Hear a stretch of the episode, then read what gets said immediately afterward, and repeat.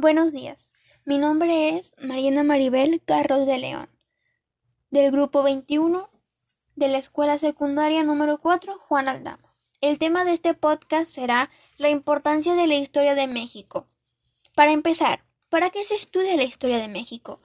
El curso de Historia Mexicana se pretende que conozcas y comprenda los procesos históricos más relevantes de nuestro pasado, tales como fueron algunos la formación de las áreas culturales de México antiguo, las sociedades mesoamericanas, la conquista y la colonia, el proceso de independencia, la construcción del Estado Nacional, el porfiriato, la Revolución Mexicana, el proceso de industrialización, el neoliberalismo, entre muchos otros más.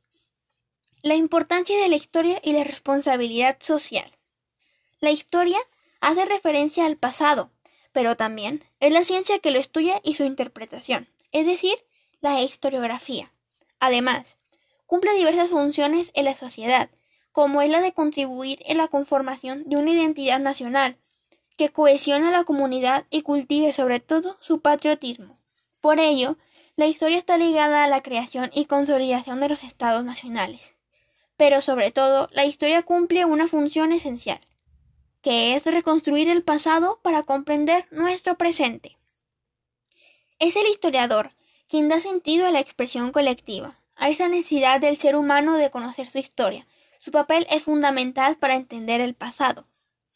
En México, sin embargo, se dejó de lado esta responsabilidad social. En su lugar, han sido el Estado y los medios de comunicación los que han otorgado sentido a, esta, a este pasado y han conformado el pensamiento histórico de nuestra sociedad. Nuestra historia, a pesar de la transformación de las propias disciplinas y su profesionalización, sigue siendo una historia oficial. Desde que se conformó un Estado nacional fuerte durante el porfiriato, la historia fue fundamental para crear una identidad y legitimar el régimen. Se estableció una nueva memoria histórica a través de la invención de tradiciones y mitos, así como de celebraciones cívicas y mediante la creación de símbolos y monumentos que alaban a los héroes de la República. La Revolución mexicana no frenó estos impulsos unificadores.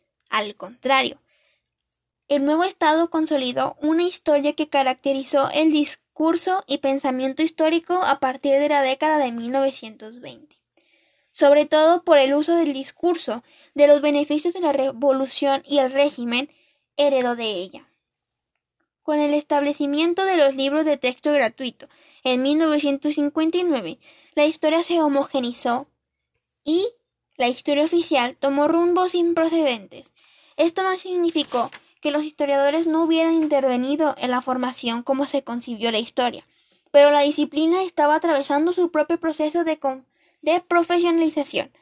El debate se centró en la creación de una historia científica desligada a lo político, de ahí comenzaron a surgir colegios y facultades de historia de la universidad del país.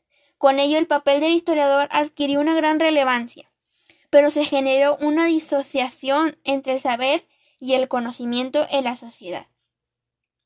Por lo tanto, es necesario recuperar y entender la relación del historiador y su producción histórica con la sociedad, de inducir en la conformación del pensamiento histórico, se debe replantear el papel social del historiador en nuestra época, tal como está sucediendo actualmente en otros países. Preguntarse por México, ¿qué supone? Supone inevitablemente preguntarse acerca de su pasado y del conocimiento que tenemos de éste. Todo futuro requiere un pasado sobre el que proyectarse.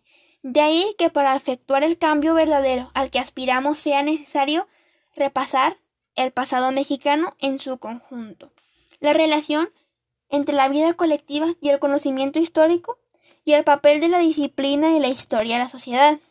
Es necesario imaginar una historia diferente. Rehacer un relato histórico del país nos permitiría visualizar un pasado distinto y así conocer un futuro justo y sobre todo igualitario. Se propuso entonces elaborar una política estatal del conocimiento histórico mediante una instalación colectiva.